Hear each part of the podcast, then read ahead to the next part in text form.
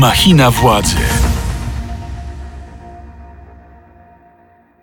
Machina Władzy, podcast Radia Z, w którym analizujemy najważniejsze wydarzenia w Polsce i na świecie. Ja nazywam się Mikołaj Pietraszewski i zapraszam na, proszę Państwa, możecie w to nie uwierzyć, ale jest to jubileuszowy setny odcinek Machiny Władzy. Już od dwóch lat jesteśmy razem z Państwem i mam nadzieję, że kolejne 100, kolejne 200, kolejne 500 odcinków również będziemy z Państwem. I bardzo się cieszę, że nas oglądacie i słuchacie.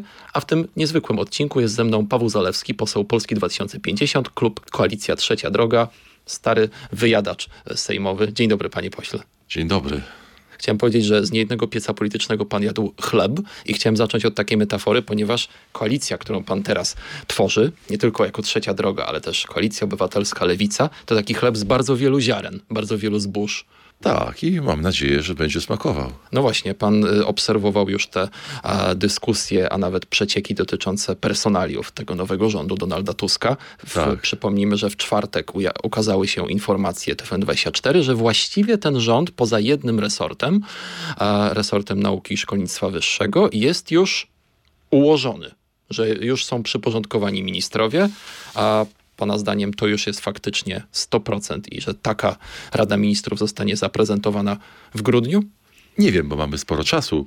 E, Tak naprawdę pewnie to będzie 12-13 grudnia, ale myślę, że wiele z tych nazwisk, które krążą w obiegu, to są nazwiska, które dzisiaj e, są przymierzane do tych resortów. Tak, Pana nie ma tam na, tych, na tej liście. nie ma mnie. Ale to też o to chciałem zapytać, ponieważ w wirtualnej Polsce pojawiły się takie doniesienia, że tak jak w przypadku marszałka Sejmu będziemy mieli do czynienia z taką uporządkowaną i jakoś tam powiedzielibyśmy a, rotacyjnością a, tego Mhm. Zaplanowaną. stanowiska. Zaplanowaną, właśnie. Zaplanowaną rotacyjnością, że po dwóch latach Tak. a, ma się zmienić marszałek, że tak. Tak. samo w przypadku ministrów. Oczywiście ministrowie zawsze podlegają rotacji, oni się zawsze zmieniają w trakcie kadencji, ale y, doniesienia mówią o tym, że ma być taka ostra rotacja, że już po pół roku mogą być pierwsze zmiany, że ma to być rząd takich zadaniowców, Ja myślę, że, kierowanych na konkretny odcinek i po wykonaniu zadania zmienionych przez innych. Czy pan zdaniem jest to możliwe? ja myślę, że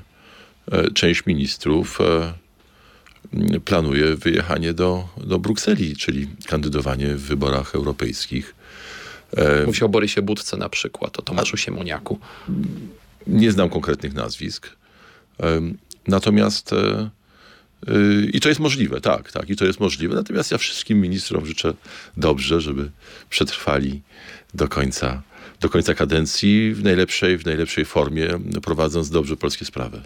Czyli pana zdaniem to jest dobre rozwiązanie, jeżeli miałoby dojść do takiej właśnie zmienności, żeby nikt się nie przywiązywał szczególnie do swojego To stanowiska. jest decyzja premiera, to jest rząd premiera, to jest rząd Donalda Tuska. Tutaj em, mamy do czynienia z rządem koalicyjnym, ale jednak e, e, autorem tych rozwiązań, i tutaj trzeba to powiedzieć bardzo jednoznacznie, jest Donald Tusk. E, em, rozumiem, że on uważa, że to e, będzie z jego punktu widzenia korzystne.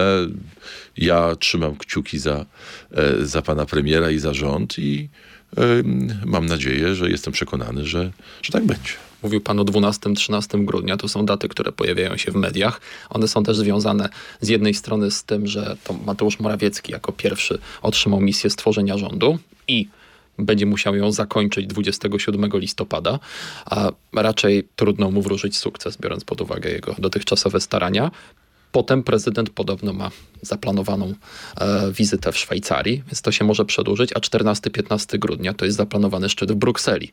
A Donald Tusk zakładam, że chciałby pojechać na niego jako premier. Tak, rzeczywiście chyba, mm, e, chyba e, w 11 grudnia pana e, prezydenta nie będzie. Ja rozumiem, że Genewa, Szwajcaria, to chyba sezon narciarski się rozpoczyna, prawda? Pan prezydent bardzo lubi tą aktywność. No to pewnie tak. To wtedy pojawia się opcja, czy y, 13 grudnia, to taka symboliczna data, e, prawdopodobnie y, pojawią się już takie e, komentarze, że to nieprzypadkowo, że akurat teraz, że, że to taka złośliwość ze strony pre, pre, prezydenta. To nie ma znaczenia 11 czy 13, e, chociaż być może symbolicznie to będzie takie przełamanie tej daty, e, e, bo e, to będzie dobry rząd, e, który powstanie. E, Natomiast ja oczywiście nie rozumiem zupełnie, nie jestem w stanie pojąć, dlaczego pan prezydent podjął tę grę z narodem w ciuciu babkę. Przecież wiadomo, że pan Morawiecki tego rządu nie powoła i wiadomo już, że też nie skorumpuje tych 37 posłów, których nie ma. No już wiadomo, że to się nie wydarzy. Więc po co to przedłużać? Nie rozumiem tego. No właśnie, mówimy o rządzie, który prawdopodobnie nie powstanie, a jak powstanie, to nie uzyska wotum zaufania. Premier Morawiecki cały czas mówi, że jest w kontakcie z różnymi posłami, nawet wystąpił na konferencji prasowej na Stadionie Narodowym, w którym no, trochę się tak pogubił w tych rachubach. Mówił najpierw o kilkunastu, potem o kilkudziesięciu, potem o czterdziestu posłach. Z kolei Rafał Bochenek, rzecznik PiS, wspominał, że wie o premiera o sześciu politykach PSL, którzy byliby chętni na współpracę. Tam też się pojawia taki wątek, że, że oni się boją ujawnić z, z uwagi na e, reakcję ze strony nowej większości parlamentarnej. Dotyczy to wszystko koalicji Trzecia Droga, której pan jest elementem, pan jest posłem, stąd moje pytanie, czy pan coś wie na temat ten konkurów premiera i jego otoczenia to są, wobec? To są absolutne bajki, e, to jest jakiś absurd zupełny.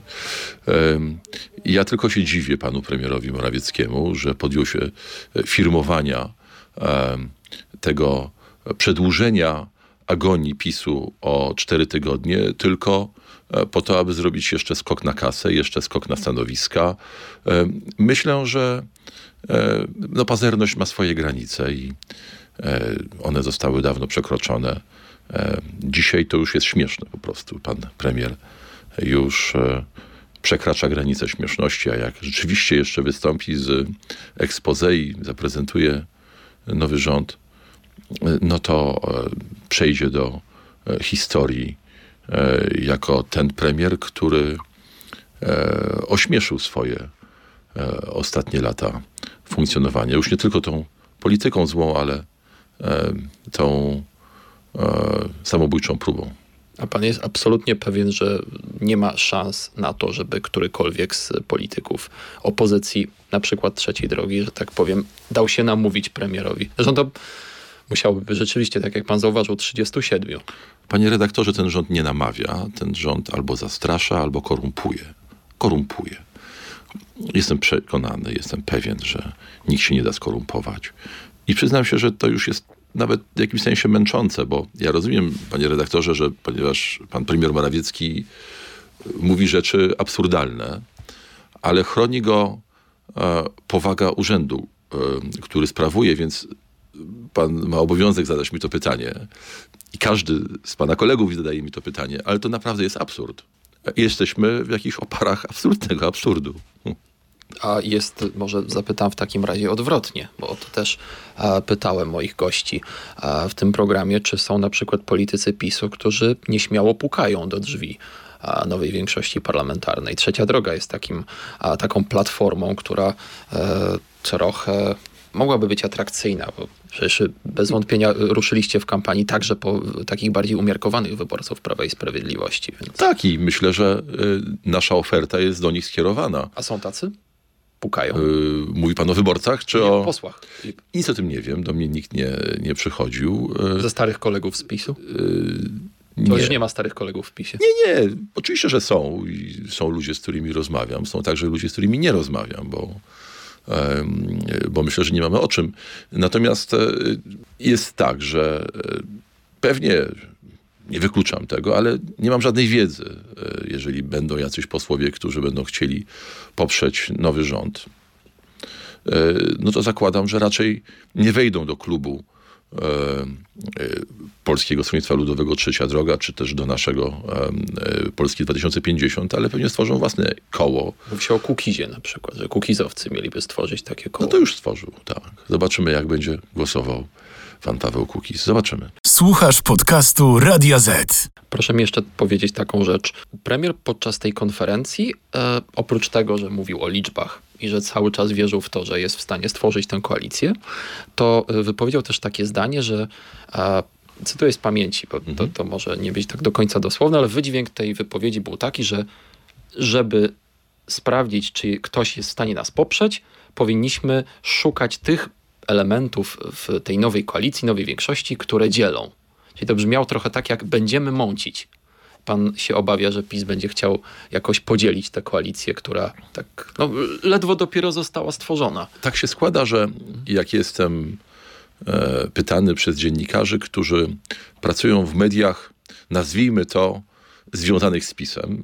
E, tutaj mówię również o telewizji publicznej czy o e, Polskim Radiu. E, to to jest pytanie pierwsze, prawda? Jakim sposobem będziecie e, budowali koalicję, skoro tyle was dzieli? No to ja się dziwię zawsze tym pytaniom i pytam się, a co nas takiego dzieli?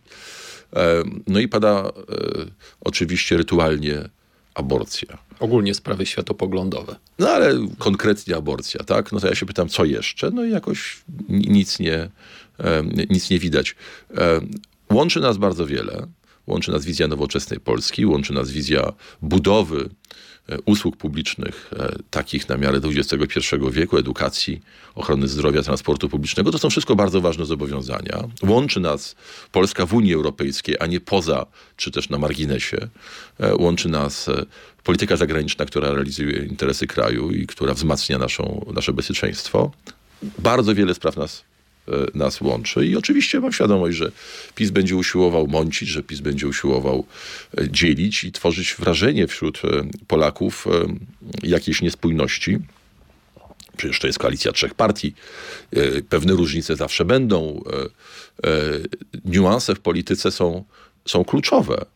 E, Ale to będą niuanse, a nie, a nie istotne e, kwestie, które doprowadzą do tego, że, że się poróżnimy. To wspomniał pan o aborcji, to ja może rytualnie e, zapytam, czy stanowisko pana jako posła trzeciej drogi, która to trzecia droga y, ma swoje stanowisko dotyczące aborcji. Nie, właśnie nie ma. To jest stanowisko. To jest stanowisko. Mówię o referendum. A, referendum, dobrze, tak. Okej, dobrze. Tak, dobrze. że- że- Rzeczywiście pan ma rację. Przepraszam. Już Tak, myślałem, że- że pan mnie będzie pytał, jak będę głosował w sprawie e, ustaw, które zostały skierowane, czy też projektów, które No, o, zostały to skierowane chęt, do. o to bym chętnie zapytał. No tak, ale to ja muszę poznać te ustawy i wtedy, i wtedy będę nad nimi głosował. E, uważam, że e, ten Sejm powinien e, przyjąć do głosowania, to znaczy może inaczej, do pracy e, wszystkie ustawy, które, e, e, które schodzą do, do nas. E, e, I, i, I takie jest moje stanowisko. Natomiast e, mm, czym innym jest praca nad ustawami, do których na pewno, jeżeli będą, to będę składał jakieś swoje poprawki, e, a czym innym jest, e, jest finalna decyzja, bo na pewno e, za tak radykalnymi pomysłami, e, że będzie możliwa aborcja do 24 tygodnia, Chyba się mówi o 12. do 24 tygodnia, jeżeli ciąża pochodzi z gwałtu, panie redaktorze. To jest właśnie zapisane w jednym z projektów. Czyli rozumiem, że tak, takich rzeczy mogłyby dotyczyć ewentualne pańskie poprawki. Znaczy, na, na pewno e, coś takiego, znaczy, że- żeby głosować za czymś takim, nie przychodzi mi do głowy. A sama, sam fakt liberalizacji prawa aborcyjnego tam do 12 tygodnia życia. Ja jestem zwolennikiem kompromisu. Uważam, że ten kompromis, który 30 lat temu powstał, którego pewnie nikogo nie satysfakcjonuje, e, jest czymś, e, jest czymś dobrym. Ja na gruncie etycznym e, bronię tego kompromisu, ale zobaczymy, jak zadecyduje Sejm. Myślę, że w tej sprawie raczej e, jakiegoś stanowiska, znaczy w, tej kwestii powrotu do kompromisu myślę, że, że, że, że, że nam się to uda e, Jeszcze na stole jest w taki czy inny sposób. ustawa dekryminalizująca. E, No tak, no ale to jest de facto, czy depenalizujące, ale to jest de facto to samo, to znaczy dopuszczenie do, e, e, do legalnej aborcji e, do 12 tygodnia e, z powodów, bez powodów. O. E, Znaczy nie, nie zalegalizowanie jej na poziomie instytucjonalno-państwowym, ale nie karanie za to, że No tak, no ale to oznacza, że jeżeli coś jest niekarane, to jest dozwolone. No i to wychodzi. E, Więc ja rozumiem, że y, tak by pan nie zagłosował. nie, ale to ja, moje stanowisko w tej sprawie jest znane, wszyscy wiedzą, e, którzy, którzy się trochę tym interesują. Także dlatego, że e, całkowicie przemyślany sposób e, e, byłem autorem tego kompromisu, bo byłem autorem tej poprawki, która została zakwestionowana przez Trybunał Konstytucyjny. E, Razem z Michałem Hałońskim i Aleksandrem Halem taką poprawkę wnieśliśmy, że aborcja powinna nie być karana, jeżeli związana jest z zagrożeniem życia i zdrowia matki. To zostało, natomiast również zagrożeniem zdrowia i życia płodu. I to zostało przez e, Trybunał Pani Przyłębskiej uchylone. Ja uważam, że nikogo nie wolno zmuszać do bohaterstwa, do heroizmu. e, I że kobieta musi mieć pewność, że w sytuacji, w której e, znajdzie się no, zupełnie dramatycznej, ja znam takie przypadki, takiej choroby płodu, który, która spowoduje na przykład, że zaraz po urodzeniu on umrze, znaczy dziecko umrze, no to, to, to, to są rzeczy absolutnie niewyobrażalne i nie wyobrażam sobie, jak można zmuszać kobiety do, e, do rodzenia wtedy, jeżeli kobiety takiego ryzyka e, nie podejmują, bo mają prawo je podjąć. Więc e, wracając, ma pan rację, najlepszym rozwiązaniem jest referendum. Także dlatego, że wydaje mi się, iż żadna inna ustawa liberalizująca, jeżeli będzie przegłosowana przez ten Sejm, e, nie będzie podpisana przez prezydenta. Jednak referendum e, dobrze e, przygotowane przez panel obywatelski, tak jak kiedyś w Irlandii, to o tym mówiliśmy. I chcemy dosyć szybko do tego doprowadzić, żeby taki panel powołać. Jeszcze w kadencji Andrzeja Dudy. Szybko to znaczy jeszcze w- ciągu najbliższych tygodni. E, żeby, żeby panel obywatelski przygotował pytania w taki sposób, aby one były jasne dla e, wyborców, aby e, one odpowiadały no, temu, co tak naprawdę jest istotą e, wyboru i żeby można było w oparciu o ten wynik referendum, mam nadzieję, że to będzie wynik wiążący, czyli e, powyżej 50% e, e, uprawnionych do głosowania, żeby można było w oparciu o to stworzyć prawo i ja zadeklarowałem, że niezależnie od tego, jakie to prawo będzie w sensie z punktu widzenia moich poglądów, jeżeli taki będzie we- werdykt referendum, z którym ja nawet może osobiście bym się nie zgadzał, no to oczywiście będę głosował za takim prawem, no bo szanuję werdykt e, narodu i oczywiście oczywiste jest dla mnie, że jeżeli takie zobowiązanie podejmuje poparcie takiego referendum, no to również e, będę konsekwentny e, w Sejmie. Musimy tę kwestię rozwiązać, musimy Czyli kiedy sprawę- pan się spodziewał, żeby na przykład w optymistycznej wersji takie referendum mogło się odbyć? Nie wiem, trudno mi powiedzieć. Myślę, że w przyszłym roku. E, Bardziej wiosna czy bardziej... nie chcę tutaj mówić o terminie, bo powtarzam, to jest kwestia pracy tego panelu. Członkowie tego panelu także muszą prowadzić e, konsultacje społeczne. No, to mu- musi być poważnie przygotowane. No, w taki sposób, aby wiadomo było e, za czym albo przeciwko czemu głosujemy. E, Wiadomo było, że to nie jest jakiś trik, e, em, który ktoś tam sobie usiłuje, że tak powiem, przeprowadzić. Em, To musi być poważne. No, poważna sprawa musi być poważnie załatwiona. Słuchasz podcastu Radia Z. Chciałbym jeszcze na koniec zapytać o Parlament Europejski, o rezolucję, która została przyjęta w środę podczas sesji plenarnej w Strasburgu. Chodzi o rezolucję, w której Europarlament opowiedział się za zmianą traktatów unijnych. Główne e, zmiany zapisane w dokumencie to m.in. rezygnacja z zasady jednomyślności przy głosowaniach w Radzie Unii Europejskiej w 65 obszarach i przeniesienie kompetencji z poziomu państw członkowskich na poziom Unii Europejskiej, m.in. poprzez utworzenie dwóch nowych kompetencji wyłącznych e, Unii Europejskiej oraz znaczne rozszerzenie kompetencji współdzielonych. Bardzo minimalnie przebiegło to głosowanie. 291 posłów było za, 274 przeciw, 44 wstrzymało się od głosu. Polscy europosłowie się podzielili. A europosłowie z grupy socjalistów i demokratów głosowali za, ale także m.in. Róża Tun, reprezentująca Polskę 2050. Z drugiej strony europosłowie reprezentujący Prawo i Sprawiedliwość, Koalicję Obywatelską i PSL głosowali przeciw. Pan w wywiadzie dla Polskiej Agencji Prasowej powiedział tak, cytuję pańskie słowo. Dzisiejsza sytuacja polityczna nie jest dobrym momentem do tego, by otwierać wielką debatę na temat zmian traktatowych. Jesteśmy przeciwko rezygnacji z prawa weta, natomiast chcemy budować polskie stanowisko w sprawie zmian traktatowych. Jakie miałoby być takie polskie stanowisko w sprawie zmian trak- traktatowych? Będziemy o tym mówili podczas prac Komisji do Spraw Unii Europejskiej. Ja też o tym mówiłem w Sejmie. Cieszę się bardzo, że te kwestie będzie prowadził e, nasz kolega, pan Michał Kobosko, który został wybrany na przewodniczącego Komisji do Spraw Unii Europejskiej. E, Ja mam w tej sprawie bardzo konkretny postulat. Uważam, że powinniśmy określić kwestie, które są w Unii Europejskiej kluczowe z punktu widzenia interesów krajów średnich i mniejszych. No, Polska jest takim największym krajem e, z tych średnich i czasami się mówi o tym, że jest krajem dużym, no bo jest piątym krajem e, w Unii Europejskiej.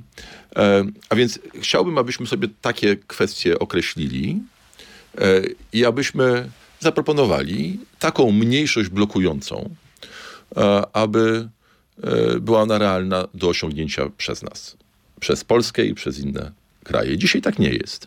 Dzisiaj, został, dzisiaj obowiązuje mechanizm, który został przyjęty e, między innymi przez pana prezydenta Kaczyńskiego i przez pana premiera Kaczyńskiego podczas negocjacji e, w czerwcu 2007 roku w, Lizb- w, Brukseli. Sły- Słynny traktat lizboński. Słynny traktat lizboński, który tak naprawdę faworyzuje największe dwa państwa, czyli e, Francję i e, Niemcy, które muszą sobie dobrać tylko Belgię i Luksemburg, aby zablokować coś. No, e, oczywiście e, prace w Unii Europejskiej toczą się dobrze i, i w dobrym kierunku. E, ta kwestia głosowania nie jest, e, e, znaczy głosowanie nie występuje często. E, Natomiast wszyscy pracują a, a, e, z taką świadomością, że no, gdyby doszło do jakiegoś głosowania, to, to wiadomo, jak ono by przebiegło, gdyby było w sprzeczności z interesami e, Niemiec czy Francji. I ja bym bardzo chciał, aby Polska też miała w pewnych konkretnych sprawach taką pozycję. Była taka propozycja na stole, ja byłem wtedy zresztą jej wielkim zwolennikiem w 2007 roku, E, już nie wchodząc w szczegóły i nie tłumacząc, ale propozycja tak zwana pierwiastkowa, która pierwiastkowego liczenia e, wagi głosów w e, Unii Europejskiej. To jest bardzo trudne matematycznie, ale bardzo prosto to można wytłumaczyć. To jest propozycja, która dowartościowuje takie kraje jak Polska, a więc to była propozycja, która pozwoliłaby Polsce czuć się komfortowo w pewnych, pewnych obszarach.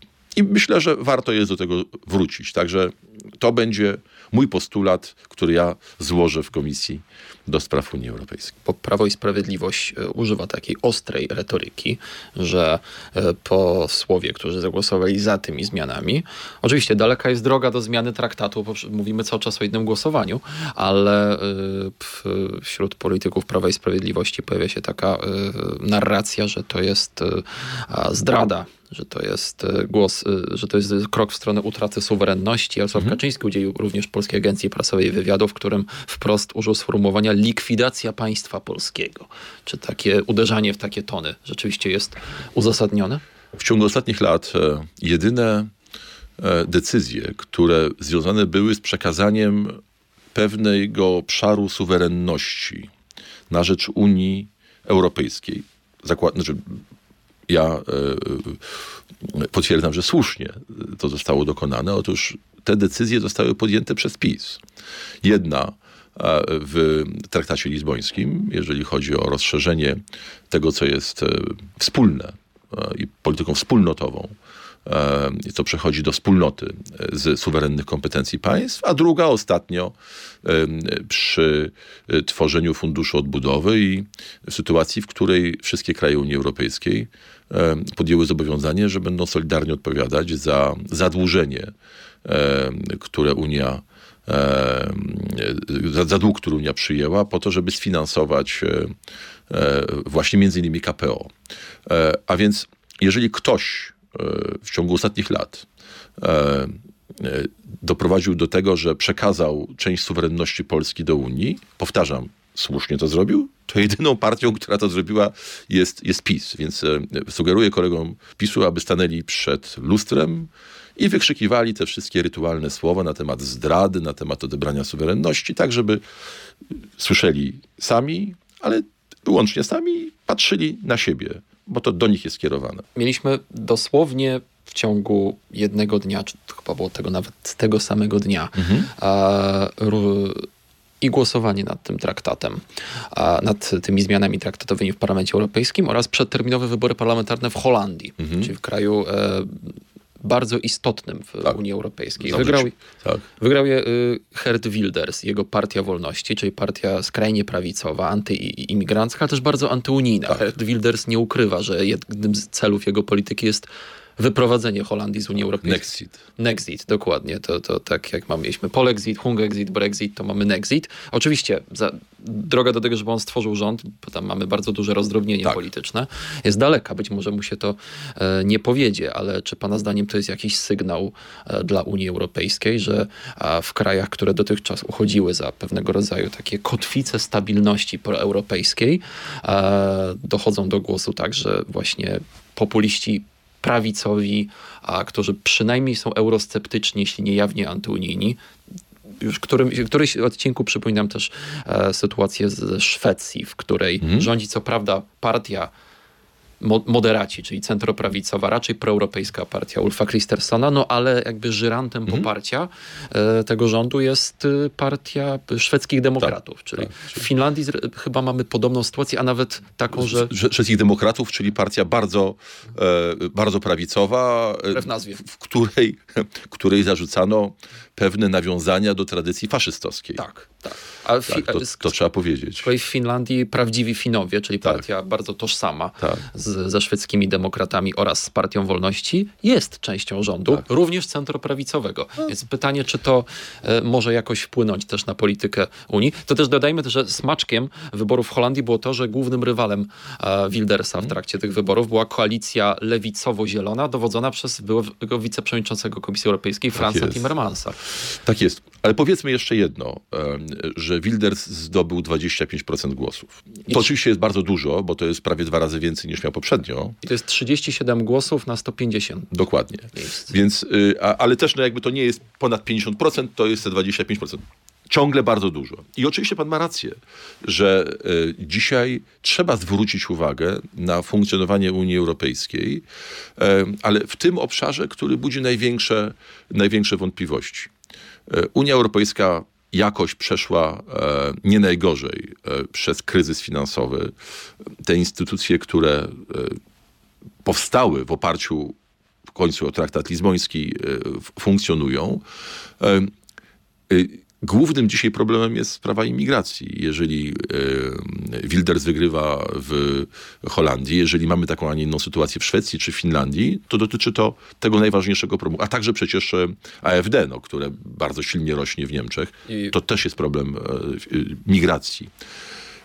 I, I w tej sprawie myślę, że powinniśmy sobie powiedzieć bardzo szczerze, że te działania, które Unia Europejska podejmowała, e, ja nie mówię o tych ostatnich, bo te ostatnie akurat, no może o nich powiem za chwilę, bo wyjmuję je w nawias, ale przez, przez wiele, wiele lat głównie państwa członkowskie, bo do nich należy polityka migracyjna, były bardzo nieskuteczne, jeżeli chodzi o politykę migracyjną. E, To otwarcie migracyjne, które nastąpiło w 2015 roku, a przecież wiemy doskonale, że było częścią e, wojny hybrydowej e, wywołanej przez, przez Rosjan, no bo bombardowanie Aleppo prowadziło do, także przez rosyjskie samoloty, prowadziło do zwiększenia, do wypychania Syryjczyków do Turcji, a stamtąd do, do, do Europy. No to było oczywiste, prawda? Otóż, że to miało na celu osłabienie Unii Europej, Europejskiej i tak się dzieje. Rzeczywiście, rzeczywiście to osłabia tę wspólnotę. Natomiast i, i wydaje mi się, że, że dzisiaj potrzebne są, e, potrzebna dzisiaj jest współpraca państw e, Unii Europejskiej, aby ten problem rozwiązać. Natomiast ostatnie działania, które są na, na, notabene najbardziej krytykowane przez przez PiS. One właśnie w tą stronę idą, może niewystarczająco, ale jednak. Znaczy tutaj nie chodzi o to, żeby otworzyć granice i ten cały pakt azylowo-migracyjny, bo on nie jest tylko migracyjny, on jest także azylowy, bo polityka azylowa jest wspólną polityką Unii Europejskiej. Um, otóż, że ten pakt e, tak naprawdę e, mówi o tym, w jaki sposób e, przeciwstawić się temu niekontrolowanemu napływowi migrantów do Europy, w jaki sposób podejmować współdziałania, ale także deportować. E, To jest też chyba kwestia, która y, bardzo mocno rezonuje w elektoracie właśnie prawicowym i Tak. można powiedzieć, że prawica europejska trochę wygrywa rząd dusz w tej kwestii. Tak, i ja myślę, że nie tylko prawicowym. Ja myślę, że, że jest bardzo wiele osób o poglądach e, dosyć e, umiarkowanych, e, które nie są w żaden sposób rasistami, e, no, które mają problem z tym, że, e, że nagle e, w ciągu kilkunastu lat, jednego pokolenia, e, styl życia w ich państwach się zmienia. E, Bo przychodzą ci, którzy mają inny styl życia, który jest równie uprawniony. Natomiast po prostu jest inny. I jeżeli sobie dzisiaj nie powiemy, że, że to może być problem, że to wcale nie musi być oznaką jakiegoś rasizmu, no, że jednak chcemy, aby ten nasz styl życia przeważał u nas w kraju, mamy do tego prawo. E, no to, to, to będzie problem, to będzie problem. A więc tutaj chodzi o to, aby, no to, też, to jest też wielkie wyzwanie przed naszym rządem, który powstanie, aby stworzył mądrą politykę imigracyjną, no bo e, to, co robił przy, PiS przez ostatnie lata, te, te, te, te, rzeczywiście zupełnie niekontrolowany napływ kilkudziesięciu tysięcy e, e, ludzi, e, bez jakiegokolwiek jakiejkolwiek koncepcji, bez jakiegokolwiek założenia, bez jakichkolwiek warunków także. No, e, oczywiście to, nie jest jeszcze problem. Tak? Polska jest długo przed tymi problemami, które ma Holandia, czy Francja, czy Niemcy. No ale już dzisiaj trzeba podjąć w tej sprawie dyskusję i trzeba przygotować mądrą politykę migracyjną. A przede wszystkim trzeba doprowadzić do tego, żeby Polska się nie wyludniała, bo Polacy wciąż niestety wyjeżdżają za granicę. No, chociaż rząd PiS bardzo chciał, żeby wracali. No i tutaj jest, to jest wielka porażka. To jest wielka porażka PiSu i ja żałuję, bo akurat w tej sprawie trzymałem zapis e, kciuki. A więc po pierwsze wyjeżdżają, a po drugie coraz mniej dzieci się rodzi. I to jest naprawdę poważny problem. Dlatego liczę na to, że ta polityka, którą my proponujemy, jako trzecia droga.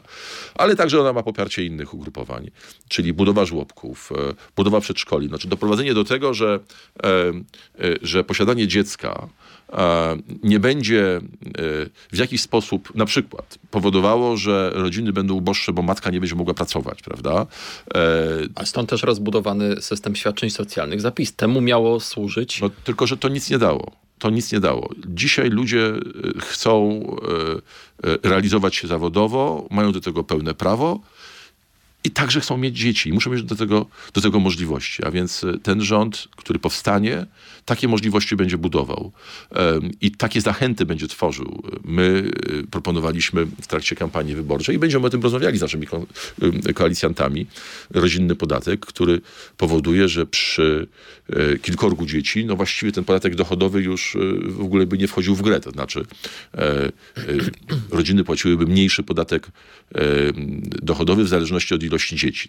Im więcej dzieci, tym mniej, aż od pewnego momentu nic. E, Chodzi o to, aby, aby po prostu ludzie także wiedzieli, że państwo docenia to, że będą mieli dzieci. To przecież dla nas to jest wielki kapitał. E, ktoś e, musi pracować na emerytury, ktoś musi rozwijać naszą ojczyznę. To nie jest tak, że dziecko jest sprawą wyłącznie rodziny. To jest sprawą przyszłości naszego państwa i, i, powinniśmy taką politykę prowadzić, aby tych dzieci było po prostu więcej. I tym akcentem zakończymy nasz dzisiejszy odcinek. To była Machina Władzy, odcinek jubileuszowy setny. A moim i Państwa gościem był dzisiaj Paweł Zalewski, poseł Polski 2050, Koalicja Trzecia Droga. Bardzo dziękuję panie pośle. Dziękuję bardzo. Ja tymczasem zapraszam do tego, żebyście słuchali naszych podcastów na Spotify, Apple Podcast i Google Podcast, a także słuchali oraz oglądali wersję wideo na YouTubie. Subskrybujcie również nasz kanał kanał Radia Z na YouTubie. W przyszłym tygodniu spotka się z Wami mój serdeczny kolega Błażej Makarewicz. Ja nazywam się Mikołaj Pietraszewski. Dziękuję, do usłyszenia, do zobaczenia. Machina władzy. Więcej podcastów na player radioz.pl